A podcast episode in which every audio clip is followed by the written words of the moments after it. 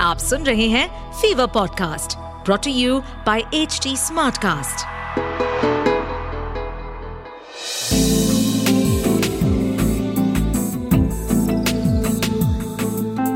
एक अधूरी कहानी।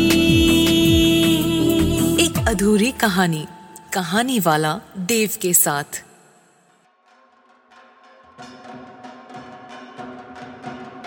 राहुल? ऐ राहुल। जल्दी उठ जा बेटा। आज अष्टमी है, अंजलि देने नहीं जाएगा क्या? सवेरे सवेरे राहुल की नींद खुली माँ की आवाज़ से। राहुल सकपका के जल्दी जल्दी उठा। हाथ मुँह धोने बाथरूम गया और जल्दी जल्दी नहा धो के बाहर आया तो देखा घर में धोनी रमी हुई थी। धूप अगरबत्ती चल रही थी। भोग की खिचड़ी और सब्ज़ी बनने की खुशबू आ रही थी। लेकिन कोई दिखाई नहीं दे रहा था। राहुल तैयार तो हो ही चुका था। सोचा, सबके सब अपने काम में मस्त हैं, मैं अकेले जाके ही अंजलि दे आता हूँ। चार कदम जाके ही तो मोहल्ले का पंडाल था। राहुल निकला और दाएँ बाएँ कोई रिक्शा या साइकिल है या नहीं, देखने के लिए जब इधर उधर देखा तो फिर से सख्ते में आ गया। पास में लाइन से रिक्शा स्टैंड के रिक्शा खड़े थे। लेकिन कहीं भी कोई रिक्शा वाला नहीं था। दूर दूर तक कोई और भी नहीं दिख रहा था। अब राहुल को ठंड सी लगने लगी, जैसे वो जम जा रहा हो वहीं खड़े खड़े। तभी अचानक एक आवाज़ गूंजी। ए इधर किस लिए सोता है? कोई मर्डर करके चला गया तो? उठ जा, उठ उठ।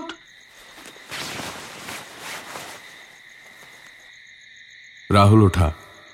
आँखें मसल के देखा तो वो स्टेशन पे ही सो रहा था। अभी भी रात का ही वक्त था। और पूरा स्टेशन भी उसके सपने की ही तरह खाली था। तो फिर ये आवाज़ कौन लगा के गया? ये साल था उन्नीस सौ पचासी। रात बहुत हो चुकी थी। राहुल आज पाँच साल बाद दुर्गा पूजा में अपने घर कलकत्ता से 35 किलोमीटर दूर ईछापुर नाम के छोटे से कस्बे में जा रहा था। कलकत्ता के सियालदा स्टेशन के प्लेटफॉर्म पे ट्रेन लगी और राहुल उतरा। प्लेटफॉर्म पूरा खाली था। दूर दूर तक कोई नहीं था। ईछापुर जाने के लिए लोकल भी सुबह से पहले नहीं मिलनी थी। फ़िलहाल सोचा, यहीं स्टेशन पे सो जाता हूँ। सवेरे सवेरे पहली लोकल पकड़ के निकल लूँगा और वहीं बस्ते का तकिया बना के जो वो सोया था, ये अजीब सा सपना देखा। और अब जाग तो गया है, लेकिन घड़ी देखी तो समझा सिर्फ़ एक ही घंटा हुआ था उसे सोए हुए। अभी तो चार घंटे और बचे थे। उसने उठ के हाथ मुँह धोया। आज सप्तमी थी। माने कल अष्टमी। पूरा बंगाल खुशी से दुर्गा पूजा के सबसे महत्वपूर्ण दिन पे नाच रहा होगा। और राहुल भी पाँच साल बाद अपने बाबा के साथ पूजा देखेगा। और उसके बाद सोचा तो यही है कि यहीं ट्रांसफ़र ले लेगा। सुना है अब तो पाताल रेल भी चलने लगी है। कलकत्ता पोस्टिंग हुई तो आने जाने में आसानी ही होगी। राहुल यही सब सोच रहा था जब उसने पलट के देखा। दूर उसके बैग के पास एक पगली औरत उस बैग को उठा उठा के देख रही थी। पक्का चोरी करने आई होगी। राहुल वहीं से चिल्लाया ओ माशी अरे क्या करता है? ओ, ओ हमारा बैग है! चोरी कर रही होती या चोर होती तो भाग जाती। वो औरत वैसी की वैसी राहुल के बैग को देखती टटोलती रही। तब तक, जब तक राहुल ने पहुँच के उसके हाथों से अपना बैग छीन नहीं लिया। उस औरत ने बड़े ध्यान से राहुल को ऊपर से नीचे तक देखा और बोला, कितना बड़ा हो गया है तू बबलू। तेरी तो दाढ़ी मूछे भी आने लगी है। राहुल को झटका सा लगा। बबलू तो उसके घर का नाम था। बांग्ला में जिसे डाक नाम कहते हैं वो इस स्टेशन पे रहने वाली पगली औरत को कैसे पता? राहुल ने सोचा कहीं वो उसे पहचानता तो नहीं है और यही सोचते हुए उसे पहचानने की कोशिश करते हुए देखने लगा और फिर हकला के बोला आ, आपको मेरा डाक नाम कैसे पता?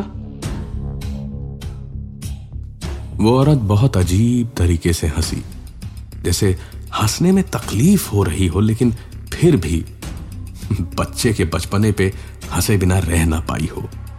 जरा सा मुस्कुरा के फिर हल्का हाफते हुए बोली अरे पागला रे मैं सब जानती हूँ। मुझसे अच्छा तुझे कोई नहीं जानता रे। कोई जानेगा भी नहीं। याद है तू हर साल अष्टमी पे अंजलि देने जाता था पास के पंडाल में। लेकिन छह साल पहले तू नहीं जा पाया था। याद है? ये सुन के राहुल बुरी तरह घबरा गया। बोला हाँ हाँ मेरी तबीयत खराब थी। लेकिन आपको कैसे पता ये? पगली औरत फिर से वैसे ही दर्द से हँसी और बोली, तुम हमेशा से ही झूठ बोलने में बहुत कच्चे हो, बबलू। उस दिन भी झूठ नहीं बोल पाए थे मुझसे। आज भी नहीं बोल पा रहे। उस दिन तुमने जो देखा और फिर जो जो हुआ, इसीलिए दुख में तुम अंजलि देने नहीं गए। माँ बाबा सब कहते रह गए दरवाजे पीटते रह गए। तुमने कमरे का दरवाज़ा ही नहीं खोला। फिर आके मेरे गोद में सर रख के रोते रहे रोते रहे और बस। फिर जैसे ही मन से सारी दर्द भरी कहानी मुझे बताई तो कैसे चेहरा खिल उठा था तुम्हारा? कैसे पहाड़ जैसा बोझ उतर गया था तुम्हारे कंधों पर से? याद है बबलू? हाँ? राहुल, ये सब सुनते सुनते एक अलग ही दुनिया में खोता जा रहा था। उसे याद आ रहा था वो दिन वो दिन जब वो नया कुर्ता पहन के अष्टमी के अंजलि देने के लिए पिंकी को बुलाने उसके घर पहुँचा था। पड़ोस वाले मकान में ही तो रहती थी। दोनों एक दूसरे से बहुत प्यार करते थे। दोनों ने घर में बता रखा था कि पढ़ाई खत्म करते ही शादी कर लेंगे। और घर वाले भी इससे खुशी थे। लेकिन जैसे ही राहुल ने पिंकी के कमरे का दरवाज़ा खोला तो देखा पिंकी और बाबुल, यानी राहुल का बेस्ट फ्रेंड एक दूसरे की बाहों में पूरी दुनिया से अनजान खोए हुए थे। राहुल हक्का बक्का वहीं मूर्ति की तरह जम के खड़ा रह गया। उसे सूझा ही नहीं कि ये सच है या कोई डरावना सपना। तभी उन दोनों ने भी शायद दरवाज़ा खुलने की आवाज़ की वजह से उसकी तरफ़ देखा होगा। राहुल को देखकर दोनों कुछ भी कहने के हाल में नहीं थे। राहुल कमरे से निकला, दरवाज़ा बंद कर दिया, वापस घर आके अपने कमरे का दरवाज़ा उसने बंद कर लिया। उसकी माँ बाहर से चिल्लाती रही, लेकिन राहुल ने दरवाज़ा नहीं खोला। उसके कमरे में एक दुर्गा माँ की छोटी सी प्रतिमा थी। उनसे राहुल ढेरों बातें किया करता था। पूरी कहानी उसे रोते रोते बताई तो मन जैसे एक झटके से हल्का हो गया। उसे ज़िंदगी में क्या पढ़ना है, क्या करना है, कैसे जीना है, एक पल में सब कुछ समझ में आ गया जैसे। तभी उसके बाबा बाहर से चिल्लाए। बबलू! बबलू, दरवाज़ा खोल! बबलू, माँ को हॉस्पिटल ले जाना होगा। राहुल की माँ दिल की मरीज़ थी, लेकिन दवा वगैरह नहीं खाती थी। राहुल उसके पिताजी ने कई बार टोका, समझाया, लेकिन वो हमेशा दवाई के मामले में सब कुछ टाल जाया करती थी। तबीयत दिन पर दिन खराब ही रहती थी। राहुल के इस तरह कमरे का दरवाज़ा बंद कर देने की वजह से वो वैसे ही घबरा गई थी। ऊपर से इतना चिल्लाने, दरवाज़ा पीटने से तबीयत बहुत बिगड़ गई। उन्हें वहीं दिल का दौरा पड़ गया था। कुछ ही घंटों बाद वो चल बसी।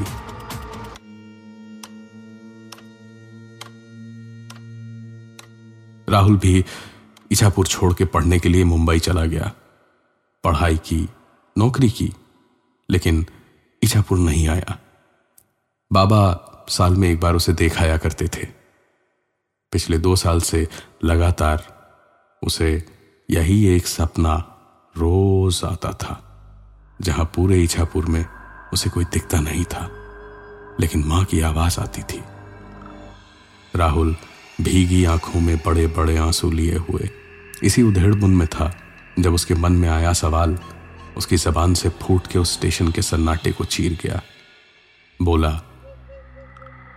आपने इतने सालों बाद मुझे क्यों बुलाया? इस सवाल का जवाब उस औरत की आवाज़ में गूंजा। मेरी अष्टमी की अंजलि अभी भी बाकी है बबलू राहुल ने नज़र उठा के चारों ओर देखा। रात के ढाई बज रहे थे। पूरा स्टेशन खचा खच लोगों से भरा था। कुछ ट्रेन का इंतज़ार करते करते वहीं सो गए थे। कुछ जाग रहे थे। राहुल जो अपनी माँ की मौत के लिए आज तक खुद को जिम्मेदार मानता था, अब जानता था। कि कुछ चीज़ों का जिम्मेदार सिर्फ़ वक्त होता है।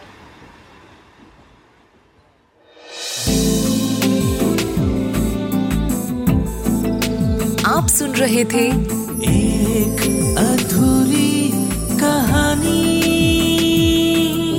कहानी वाला देव के साथ प्रेजेंटेड बाय फीवर नेटवर्क इस पॉडकास्ट पर अपडेटेड रहने के लिए हमें फॉलो करें एट एच डी हम सारे मेजर सोशल मीडिया प्लेटफॉर्म्स पर मौजूद हैं। और ऐसे पॉडकास्ट सुनने के लिए log on to W W W dot H D smart cast dot com